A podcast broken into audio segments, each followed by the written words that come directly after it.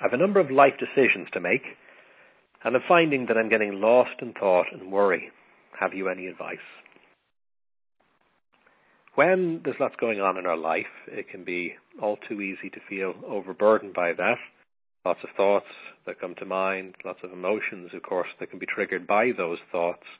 And then this process of, of worrying, eh, it can happen all too easily. These kind of negative automatic thoughts, we just are assuming the worst and getting caught up in it. And really what the mind is trying to do in a sense is it's, it's a simulator. That's what the mind is. And while being in, in the present moment, being in the here and the now is a, a wonderful thing, it's uh, not the only thing. Imagine what life would be like if we couldn't leave the present moment. We couldn't remember the past. We couldn't plan for the future. We couldn't think of alternate ways of doing it. We'd have no progress. Technology alone is all because people can leave the present moment and they can think about how differently to do things that are currently being done. Now, of course, it's not that we entirely leave the present moment because hopefully we'll get ideas from the present moment. We go into the workspace of imagination we play around a bit, do a bit of experimentation, see what we come up with. Then we bring that idea back and we test it in reality and see if it works. And maybe it works great, or maybe it's an out and out disaster.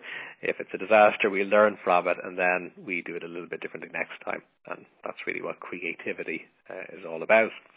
So it's not just thinking though of of uh, what the outcome is. It's also thinking about risks kind of a risk assessment function that the, the, the mind engages into.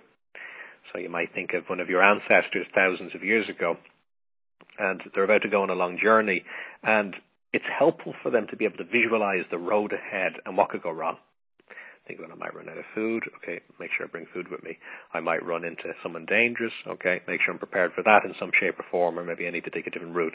And being able to see the risks or the difficulties uh, is very, very helpful, very advantageous, as opposed to somebody who just goes down the road and they're not prepared. Also, being able to look back and remember past experiences as well can also be uh, particularly useful too uh, this is really the essence of learning is to ensure we're not just repeating the same patterns over and over again if they're not working. So we need to really find a balance between those two things, uh, imagination on one hand and just grounded presence uh, in the environment that we're in on the other hand. So when there's a lot going on in our life, well, of course we can be externally stimulated and the mind feels the need to help and it helps sometimes by, by kind of echoing or simulating what's happening and maybe looking at worse versions of it. Forewarned is forearmed. It's, it's trying to prepare us. But the problem is sometimes it doesn't prepare us. It just exhausts us even more and it scares us even more. There's already enough going on in our life. The last thing we need are, are these echoes and, and, these various challenges. So a little bit of a catch-22 because to the degree you can address things around you, you, you may have less of those echoes because you're not feeding the feedback loop of shouting into the canyon. Then you hear the canyon shouting back and then you shout back again. So to the degree you can make things better externally, obviously that's to the better because you're not continuing to renew that echo of concern and worry. Um, but at the same time, uh, sometimes we can't deal with what's happening around us, and uh, sometimes the thoughts and the concerns can be there, and they can bog us down a bit. So, a helpful thing to do as much as possible is to try and unload the mind of anything that doesn't need to be weighed down by, and uh, taking a pen and paper or taking a whiteboard and, and, just mapping out what's happening to some degree or what some of the options are can be very helpful because once your mind sees in inverted commas that you're you're on the case, you're working on it, it tends to, for the most part, feel a bit better. It tends to feel that it doesn't need to put all this resource into picturing these worst case scenarios because you're already on top of it. So a helpful thing to do if you get your pen and paper or your whiteboard is to be able to say, okay, so if there's a life decision I need to make, what are the options? So if it's moving house or something like that, you go, okay, well, you know, I can stay where I am, or I can move to this location, or I can move to that location, or I can maybe rent for a while before I buy, whatever. You know, list list the options in that way. The same with anything else. And then under each of them, you might want to just write the word, a description, or you might want to draw a little picture of them. That could be nice sometimes. Underneath then, a little plus, a little minus. You know, what, what's everything good about this, and what's everything that could go wrong with that. And by doing this, we may or may not then, having mapped that out, actually see the answer clearly in front of us, but at least we've kind of unloaded our mind to some degree, unladen it, and we have a little bit more room, a little bit more clarity to be able to see uh, the wood for the trees.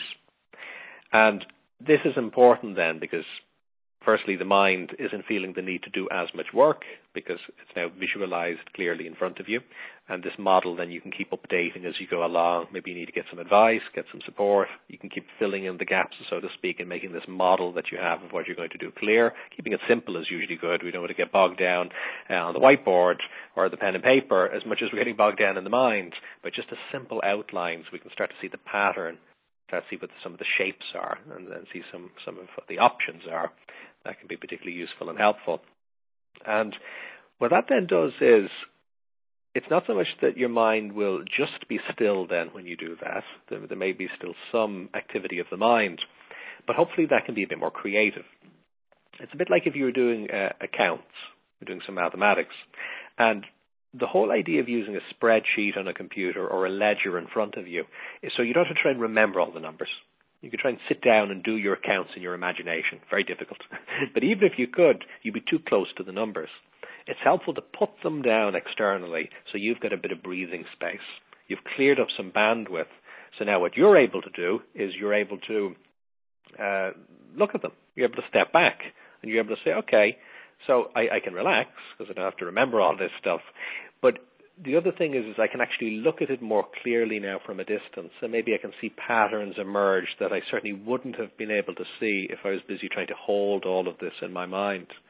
And that breathing space can be can be very useful, and it can lead to us spotting opportunities that we otherwise would have missed because we're just too close to what's happening.